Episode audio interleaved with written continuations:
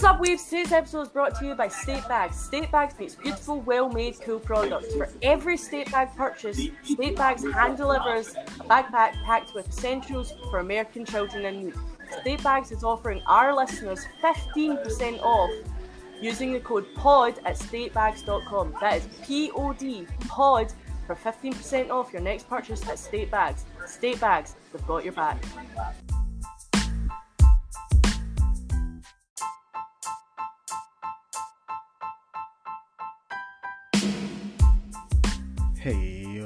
Everybody? Welcome back to Weebcast, and thank you, Bo, for doing today's sponsor um, on this episode, State Bags, and thank you, everybody, for tuning into this episode, and thank you for supporting um, some of the most recent episodes here on the on the podcast, especially the episode I did with the Strictly Series Podcast Network. My friends over there, Courtney and Carl, two lovely people. You guys need, like I said, keep checking them out keep checking their pod, keep checking the show. Check out the uh, website at the uh, the. But um, thank you for the support on that episode. I hope you guys. It seems like you guys really liked the episode. Um, judging from it, so I'm, I'm happy for that. Um, because I really enjoyed recording that episode and putting that out there for you guys. Um, but over the, I got some, and like you can see on today's episode, I'm going to be talking a little bit more into the anime industry, um, specifically on to one studio, and that's going to be Studio Mappa, um, and how 2020 has really been really been their year, to be honest. Um, we're going to talk about their their rise, their beginnings, their shortcomings, and all that good and juicy stuff. But before we get into all that, I want to let you know, guys know that you yes you you can support weebcast and make it even better by jumping on and becoming um, an all access weeb by pledging to patreon. And it's real easy. This is all you have to do. All you have to do is go to patreon.com forward slash weebcast show. You can do there's three pledging options. I got a, a dollar a month a two dollar a month one and a three dollar a month one all with a lot of perks. The one dollar a month one you get episodes days early. You get episodes with no ads. Um, and then you also get bonus content without ads as well. Um, the $2 option, you get all that and even more. You get to choose a topic. You can jump on live shows with me. Um, you get first dibs on, on if you want to be a guest and run episodes with me, all kinds of good stuff. And with the $2 one, you get even more bonus shows. Bonus shows that include um, that will have shows that Bo, my co-host, will produce herself. Um, we've already got ideas. We've already got some of actually some of it's already been recorded. Um, all we have to do is just wait for people, you know, wait for some people maybe to get into the that second tier of the two dollar a month tier, and then we'll start putting those out there for you guys as well. And the three dollar month, you know what? I don't want to get look, a lot of juicy stuff, AMAs, behind the scenes content, um, and so much more. Um, and that's just for three dollars. But like I said, three tiers. We got a one dollar, got a two dollar one, and a three dollar one. All chock full with stuff that you would like, and I already got content already on the Patreon to get you guys started. Um, so hop on to patreon.com forward slash weebcast show and pledge to the Patreon and become closer to your favorite anime and manga show on the internet, Weebcast. Um, but yeah, also follow the follow the Instagram at Weebcast TV, and follow my Twitter at uh, Based Senpai. Um, but I shouldn't waste any more time, and I kind of want to get into today's topic, and that is pretty much the very the rapid success and uh, of Mappa, of Studio Mappa it, it's it was such it's a meteoric rise seen with success after success after success. Um, I mean, when I say that, I shouldn't say that is because there were there are some pitfalls, there are some dips in their in their steady climb, but we'll get all get to that. Um, but let's start in the beginning. Start in the beginning. Oh, let's go back to 2011. Um, that is when Studio Mappa opened. Um, and in the past nine years, Studio Mappa has become a very, very popular studio among amongst anime fans for their attention to detail uh, in the stories they produce. Studio Mappa was led by uh, Masao uh, Maruyama, uh, the co-founder and the producer of Studio Madhouse, before he left in 2016 to create Studio M2. Um, needless to say, uh, Mappa Mappa took off running, and people who and Matt Studio Madhouse, you should be pretty familiar with with Madhouse. I mean, Madhouse have done um, incredible, has produced incredible shows over the years. Um, one of my favorite underrated Studio Madhouse production was the Toriko OVA they did years ago. I want to say maybe 2014, maybe it might be older than that. Um, like they they've done notable animes, but this one was different because Toei was doing Toriko, the the TV series. But Studio Madhouse did one of the OVA movies, and I've never thought Toriko looks cool. Toriko, if you ever read the manga, Toriko is a badass uh, hunter, chef. I mean, he's not really a chef, but he can cook a little bit. But you know, he, he gathers the ingredients, so expert chefs can cook them. But he, he, he's a bad. He's he's kind of he's a macho badass. He's a really typical shonen hero something of a time before the tip our shonen heroes we're kind of seeing today, but he he never looked so goddamn good with studio with Madhouse animating his his fork, his knife, his nail gun punches. Um, it, it's it was ridiculous. If you want to see something underrated done by Madhouse, check out the, that Toriko or OVA. It won't be too hard to search uh, search up. Um, but I think you can actually find it on YouTube at this point. Like it's it's pretty it's that old. But um, back to Studio Mappa. They they currently have about 25 or 27 aired shows and two films actually under the belt. And some of these works include Terror and Resonance, Rage of Bahamut, Genesis and and Virgin Soul, uh, Hajime no Ippo Rising, Kakegurui, Doro Doro. Um, in the film, um, this corner of the world, and, and they have many more works to air, and a few that are currently in production right now. But we got to let's like I said, I wanted this on the beginning because we're gonna start with their their their their debut. Sorry if I can speak, and that's Kids on the Slope. Mappa's first entry, uh, Kids on the Slope, came out in 2012 and was co-produced with Tezuka Productions. And the series is set in 1966 and it follows a person named Kaoru uh, Nishimi, a classical pianist who moves to Kyushu, um, who meets Sentaro uh, Kawabuchi, who's a big-hearted drummer and is usually is mistaken as like a common thug due to his stature and his demeanor and the look of his face. But Sentaro and Kaoru become an unlikely friendship, and it stems from Sentaro introducing Kaoru to jazz music and the series kind of documents their friendship, their life together, and the effects of jazz music that it has on the both of them. Uh, the, the closest thing I can compare it to is Your Lie in April, but The Kids on the Slope offers a way more realistic life in Japan during the 60s. Uh, and the show doesn't feel like a typical anime, really. It really feels like watching a drama due to its like its deep roots in reality. Um, just how realistic the characters are. It's almost as if they were based on, you know, actual people. Um, and as a show that focuses on music, the musical sections of the show make, you know, really take the limelight. And Mappa's attention to detail here, when it comes to the animation, is is pretty is really apparent in the scenes that have the characters playing with their instruments. You know, the fluidity of the characters and the the instruments um, movement shows that Mappa doesn't really mess around when it comes to animating their sequences. Um, so now, when I was writing this part, because I didn't know, because this is gonna change. This is gonna change, and I'm gonna talk about this a little bit, probably a little bit later on. But I'll say this for now. because I think technically this is still true for now.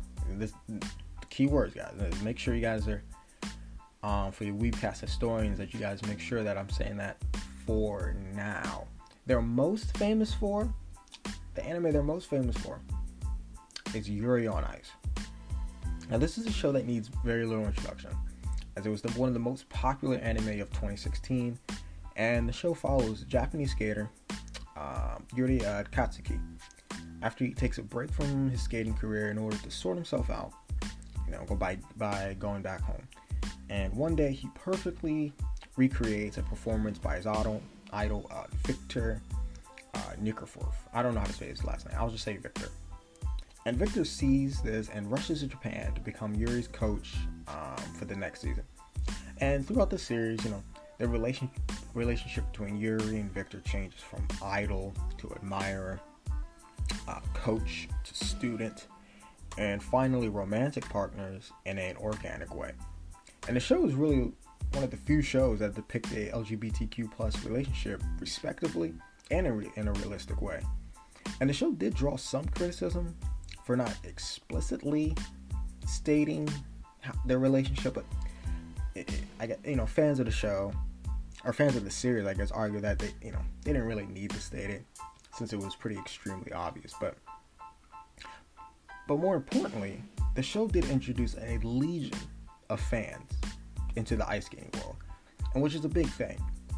Um, the team went behind the team behind the show, you know, stated that they went to great, great, great lengths to depict ice, the ice skating world, uh, and even went as far as to travel and watch skating competitions. Um, there were some people that did an interview with the creator Sayo Yamamoto, and I gotta see if I can find that interview. I'll post it on Twitter um, if, if I can find it.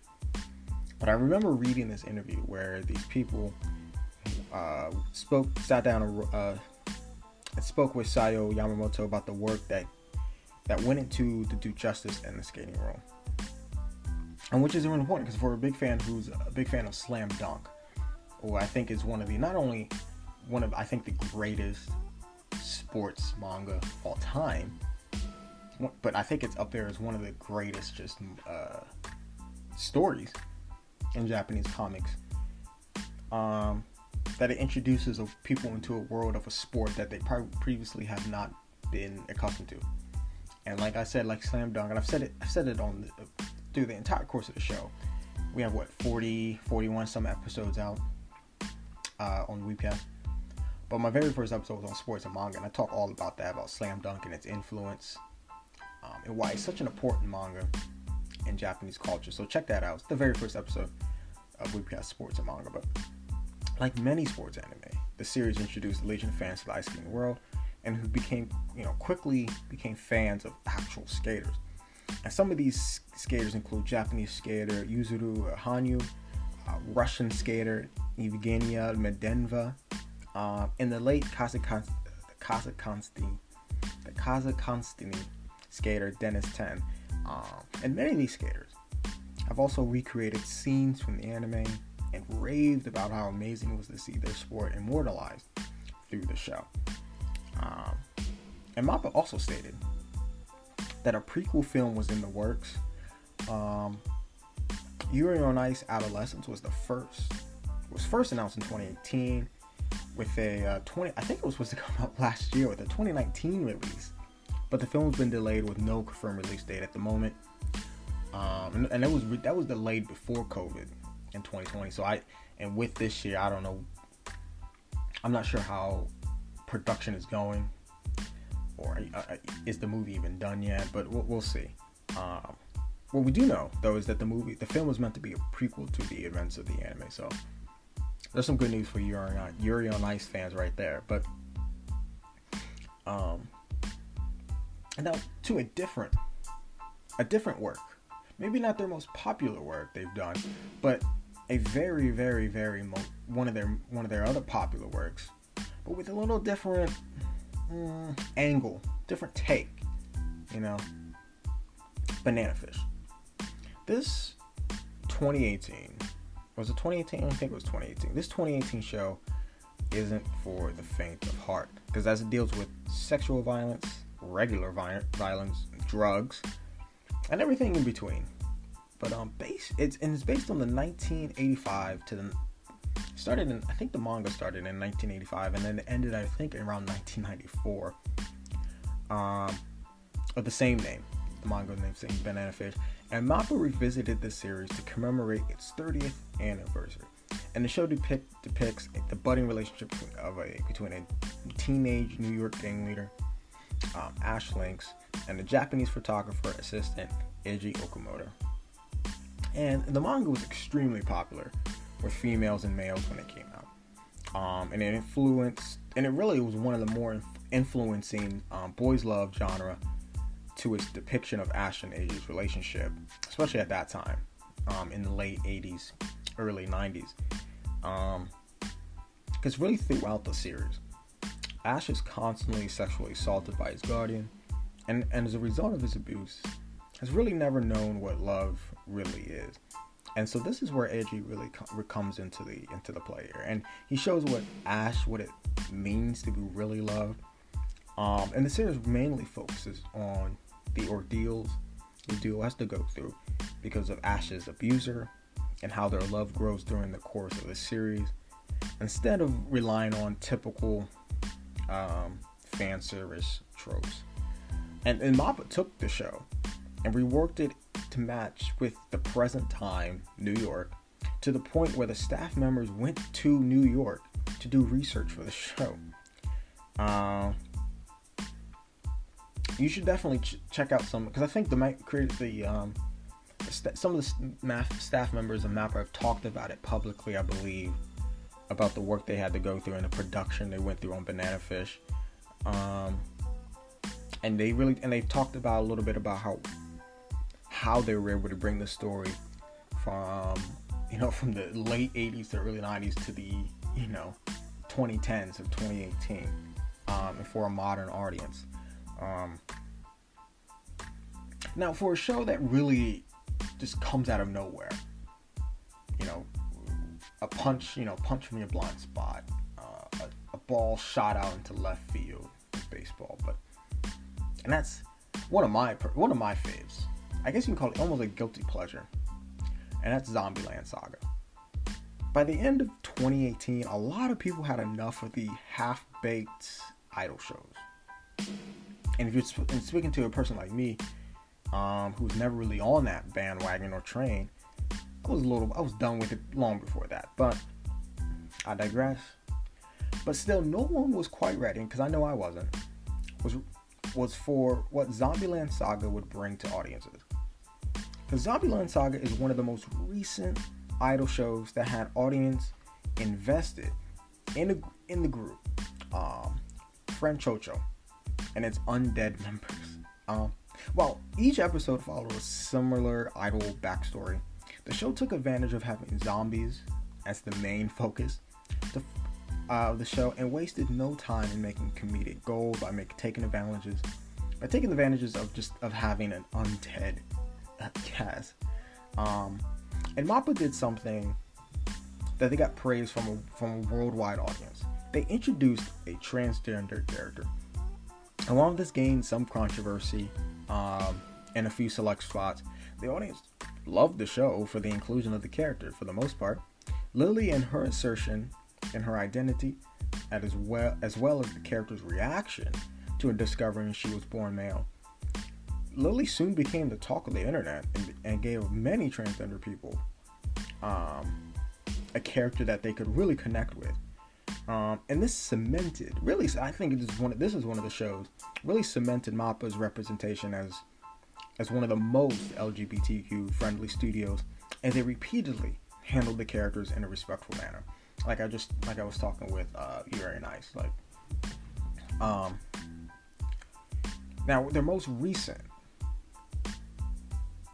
is well. Mm, the most recently one that has ended, I guess, for now. Because I'm going to talk about another one. Another one that's a little more recent, and a little one that one is everyone's watching worldwide. But one of their more recent ones is Dorohedoro. This 2020 show follows Kaiman and his journey to finding the sorcerer responsible for turning his head into a reptile and erase and erasing his memory. Good, starting off strong, aren't we? Right?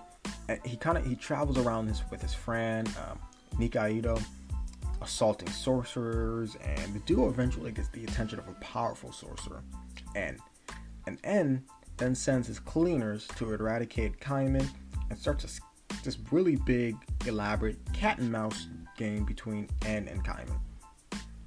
Um, and for this show, Mappa uses 2D and 3D animation. Um, and the visuals were honestly striking. And this is coming from someone who who typically despises despises when I mean despises despises 3D animation. Um, real and especially 2D animation mixed with 3D animation. And I say that because it's it's never used quite right, and it's never used to enhance a show. It's just kind of used um, to fill in gaps of story or characters or design, and uses it kind of as like a mask or shield to like block from from you know from people not noticing the pitfalls of the show. But in reality, it really just enhances them. Um, but I will say though, while some of the uh, some of the certain, some scenes in the show in Dorohedoro, the 3D animation does make them seem a little bit choppy, but the studio kind of really works around it to make it look as best as possible, and and they do really mix with the 2D, applying the 2D animation pretty well as well. However, it's still pretty choppy, and, and a lot of scenes do kind of lose some of their impact. But because it is but the show itself is still interesting. I think the story carries it, and the characters carry the show uh, strong enough, even with some of the choppy scenes. Um, and it's still worth the watch. I mean, the show launched net, on Netflix what this summer, I believe. This this this summer, uh, May twenty eighth. So you guys check that out on Netflix. Um, um, but what's next for Studio Mappa? So many great shows, so many successes what's next? Well, Mappa already has a pretty good list of anime ready for release. And most of these shows have been delayed, but you know, they're ready to go. And some of these shows start, you know, shows include the Mappa originals, Listeners, The God of High School, uh, which is based on a webtoon of the same name. Um, we got Jujutsu Kaisen, uh, Mr. Love, Queen's Choice was based on a Chinese mobile dating sim. And then finally, we got the final season of Attack on Titan, which is going to be incredible. And while the news of the change shocked the fans because people were originally held by Wit Studio, it's still a welcome change, and as fans uh, fans know that Mappa will most definitely do the final season um, some justice there. Um, now, next coming up next, I'm going to be talking about one of those shows, Jujutsu Kaisen, a little more closely with Studio Mappa. Um, I'm going to be talking about that. I'm going to be talking about Mappa and Jujutsu Kaisen. I'm going to be talking about how they adapt manga. Um, definitely going to have to talk about some places where they kind of stump, where Studio Mappa stumbled over their course of history. Um, their wins and losses, and, and, and some more, and, and so much more. So, um, right after the ad break.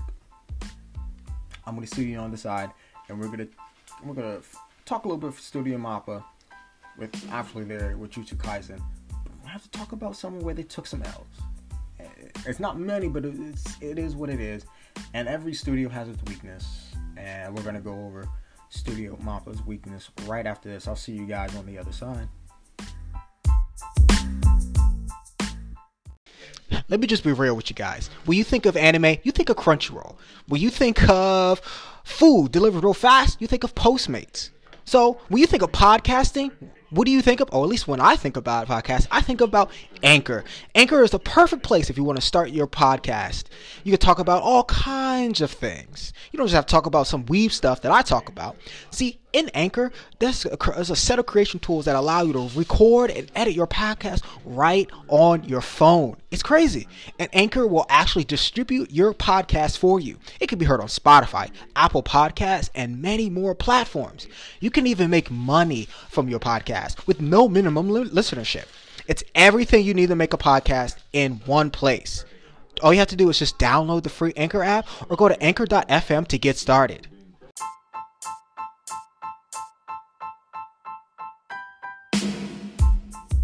Hey, yo, what's up? Welcome back to we guys. Thank you for sticking around. I really do appreciate it. Um, like I said, we're gonna be finishing up on some Mappa stuff because I'm gonna talk about Jujutsu Kaisen and and why it's and and how Mappa's handling it. It's really making Mappa Studios the best, most I guess the pro, most prolific studio of 2020.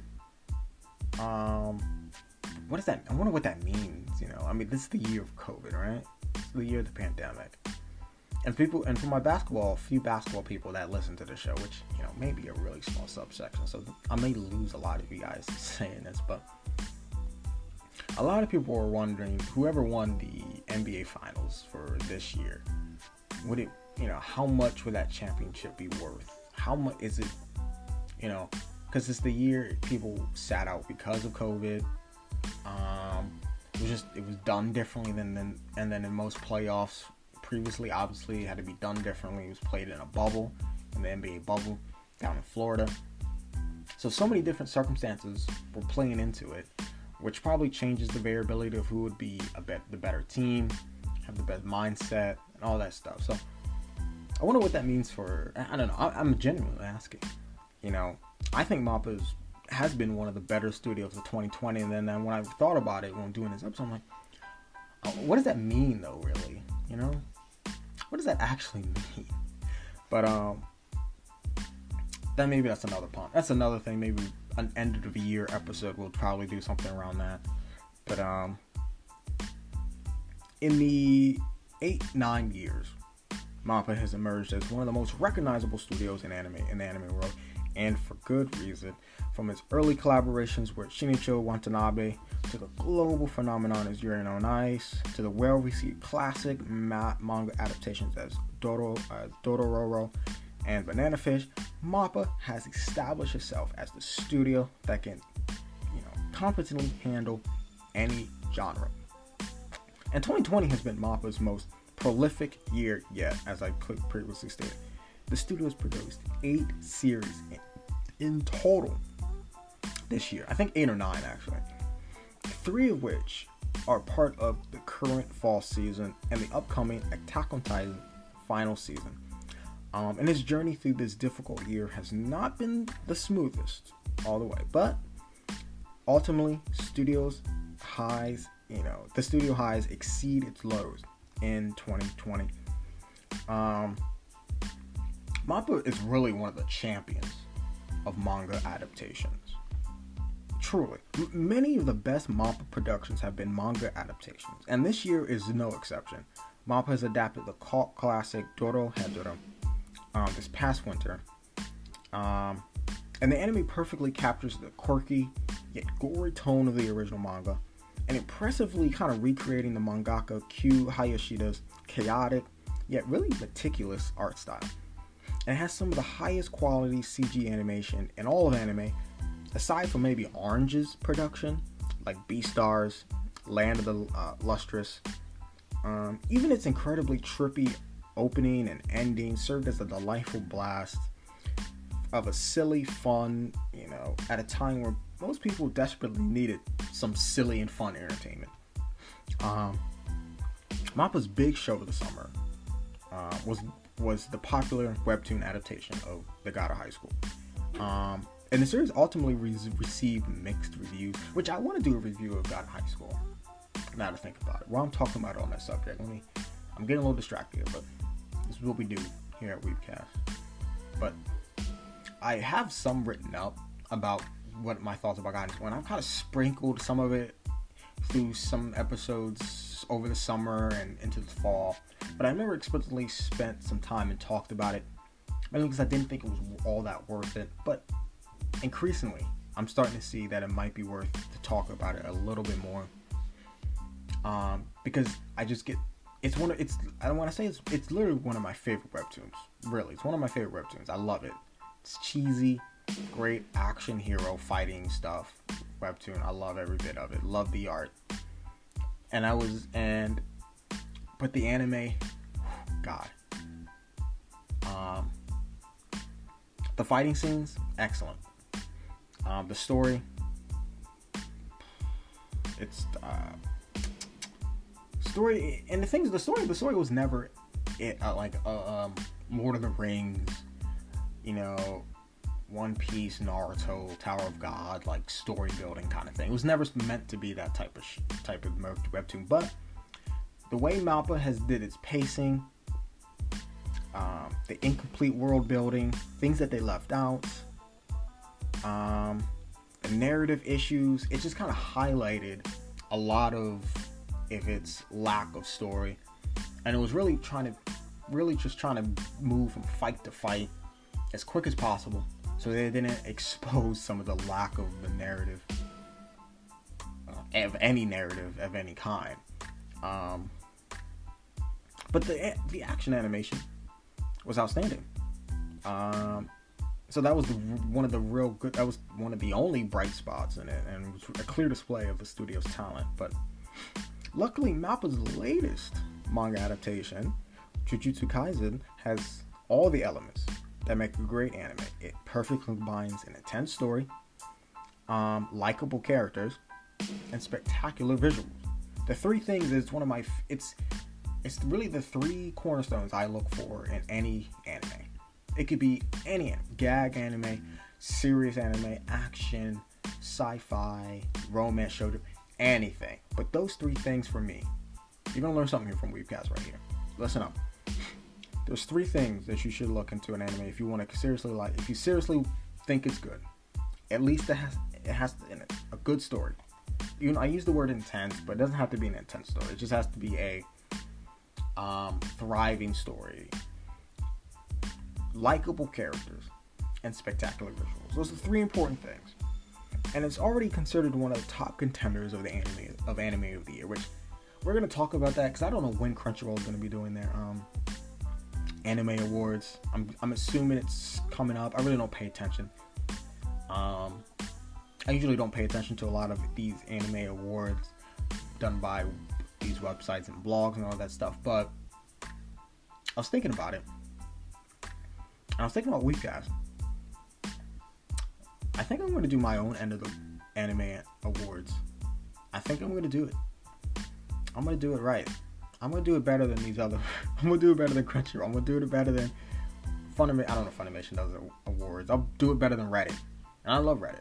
But maybe well, let's think about that get me. We only got a very little time left in 2020, but let's finish it off. Let's finish this this whacked out year right with a Weebcast Anime of the Year award show. I'll have guests. I can have people on. We can talk about. You know what? Let's do that. If I can set it up, I'll definitely do it. If I can do it, it may not be in December. It might be in January. But we'll, we'll let's. I'm gonna try to put that together. But moving on. Um, episode seven of the. Uh, I think episode seven was the latest episode, I believe. At least the time of this recording, I'm saying. Um, episode seven trended globally as the most powerful character. Gojo Satoru flexed his sorcery skills, and while Mappa showed off his animation skills and surpassing a lot of people's expectations. Um, and Mappa's success with Jujutsu Kaisen may have put some you know, anxious Attack on Titan fans' hearts at easier. As they eagerly await the final season of Attack on Titan, the trailers put out by MAPPA has already looked good as those from the Mon Anime's previous animation studio, WIT. Um, now, like I, like I said before the break, you know, every animation studio I feel like has a weakness. You know, and I think Studio Mappa's weakness is that they have stumbled with some original anime. 2020 has not been Mappa's year when it comes to original animation, You know, while the studio had past successes with original stories, especially with Yuri on Ice, Zombieland Saga, and last year's um, uh, what was it, Sarazanmai.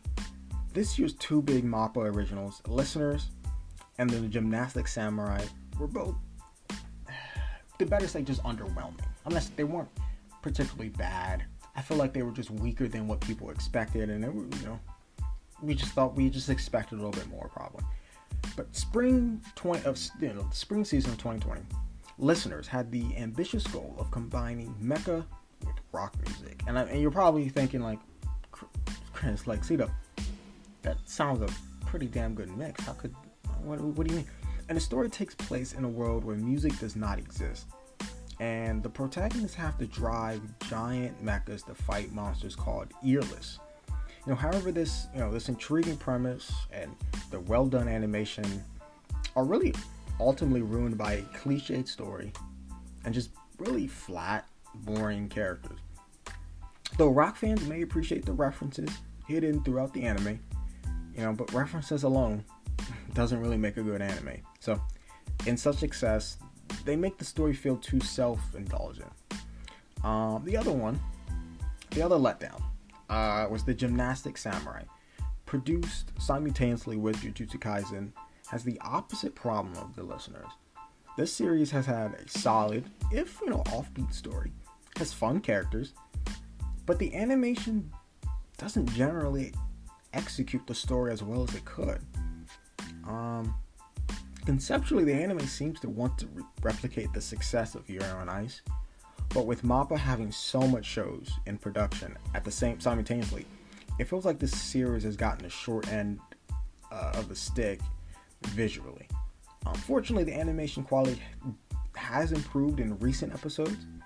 So here's, you know, I'm just, you know, as I raise my cup of water as, you know, as a toast and for hoping it's continued positive trend because um, it has not has not started out great. Um, but all in all, those were just two L's. You know what I'm saying? Mappa certainly has more wins than losses here. The rest of Mappa's 2020 lineup can only be described as forgettable. Winters, Uchitama, it's it's adorable anime, but and Series Mappa co-produced it with uh, Lapin Track, I believe, and it's based on the character franchise Sony Creative Products are designed to sell merchandise, you know. And this series could have been made by literally any other studio, but and just be successful at selling pro- products. But it's wild to think that this and Dorohedoro were produced at the same time by the same studio. Um, and if you think I sound shocked, because I am, you guys really need to look at this Uchitama show. I, I watched it. I think I watched it, and I think I talked about it in one episodes very briefly to think that that show and Dorohedoro was being produced at the, by the same studio at the same time is it's incredible. Um, God, that staff is talented. Um, so talented, and I, it's it's weird to think that they were doing such a weird, cutesy dog animal hybrid kind of show while doing this ultimate artsy, gory show like Dora Dorohedoro. But um, another show that I, I think I briefly referenced was My Glove Queen's Choice, and that was from the summer. Um, and that represents a kind of a slight departure from Mappa's usual fare. You know, it's an adaptation of a popular um, Otome game. I think it's a, it's a it's from a, a dating sim game in China. And this is I think this was Mappa's first Otome series. And the series features a very complex world with superpowers and an evil cult. Arguably, it's it's a little too complex for its own good, but you know, having to constantly juggle juggle between four male leads presents a challenge for for any real sense of coherent storytelling, especially given the overly complicated backstories. But like, I'm, I'm not gonna go into that show too much, but overall, Mappa has produced more high quality anime in a troublesome year than many studios have in a normal year. And even if its least successful listeners still has an above average animation and pretty good music, its dominion over the fall season uh, with the outstanding Jutsu Kaisen is undeniable. And MAPPA has become a powerhouse in the anime industry, achieving a balance between quality um, and quantity. Few other studios has ever, rarely, rarely, ever achieved. Um, thank you for tuning in to this episode of Weebcast, the number one anime and manga show on the internet. Um, hope you enjoyed this episode. Hope you learned a few things about Studio Mappa and why they have dominated the year of 2020. And um, hope we give you some excitement to watch more Jujutsu Kaisen because that show is great. Um, and hope you get you ready for the final season of Attack on Titan because I think they're going to absolutely kill it. Um, was that December 7th of, of this year? December 7th, right? So, whew, it's going to be great. It's going to be crazy. I was gonna say maybe at the end of since we're at the end of the show, maybe we could do some housekeeping. Um, right at next week, the week after, next Friday, next episode, I will have a Burn the Witch um, review. Yes, finally, it's gonna be a little. It's a few weeks late. It's gonna by the time that comes out, it's gonna be over a month since um Burn the Witch has ended with the three part movie and then the manga. I'm gonna focus a little bit on the anime though, on the on the on the, on the anime in that review, but let's let's just say I'm really excited for it. Mainly because I love it talking about anything dealing with Kubo. I love Kubo. Um, is he like my favorite mangaka? I don't know, maybe not, but I just love talking about the man Kubo. Such an interesting character uh, who creates even just just as much as interesting characters and interesting world. Um, and that's what I'm going to talk about in that Burn the Witch um, review for next episode. Talking about its world building, its magic, its connection to the Bleach universe, um, and all that good stuff. And talk about the characters as well. Um, probably even talk about how I think it's it's it's gonna ride the momentum of a dual protagonist um, manga anime formula that's only recently now being used again. Um, we're seeing a wave of shows and manga now doing that. Like uh, the more the the more recent one I can remember that's done it really well, and I think was was Beastars. Um, Beastars, you didn't think it didn't see it didn't start out as. I think when most people read Beastars, they don't think of it as of having a dual protagonist story, but it really does. Um, it doesn't really start until after that very first little arc with Legoshi and Bill, the, the Bengal tiger, and their their little fight at the play. But after that, it's been really nothing but it's really been the Louis and Legoshi show or manga for up from that point on to the very end. And it builds and it just keeps building and building stronger, stronger as the arcs continue until we get to the last arc with uh, Melon and all that stuff. Um, but you know, like I said, I'm to talk more about that when I when I talk about Burn the Witch and review it a little much more in depth. Um, right now, I'm just kind of just some garbage time here at the end of the show. But um, so I got that I got that coming up. So next week, got the uh, Burn the Witch. Um, and then the week after that, um, because we'll probably be into into December at that point. I think we'll be into December at that point. I gotta check actually. Yeah, because so next week I'll have to burn the witch, and then the week after we'll already be in that first week of December. So I'll probably and that'll be some filler. I, I mean not filler, but it'll be a week to have a free because there's really nothing going on that month. That first week, I mean, obviously the Attack on Titan. I definitely want to do a review of that first episode with the animation, how they adapted, and all that good stuff. So that'll probably be the week after. But that first week in December, I'm doing a little fun thing. I'm gonna be talking about spin-offs because I feel like it's been the year of spin-offs, and 2021 will continue that. But it's been such a revival for shows coming back and having spin-offs or just coming back. And I want to do an episode just on my favorite spin-offs of all time or not all time, but maybe I should just talk about the ones that have been done really, really well. I think I'll start there first. But um, so that's what we're kind of coming up here up on Weebcast. Um, so thank you so much for listening. In. Thank you for allowing my voice into your ears, into your into your homes. This has been C Dub, aka Marie, aka the Independent Variable, aka I've been been thirsty for some coffee. Um, and this has been guys. But I'm out of 3000. I hope you guys have a lovely day and a lovely weekend, actually. See you.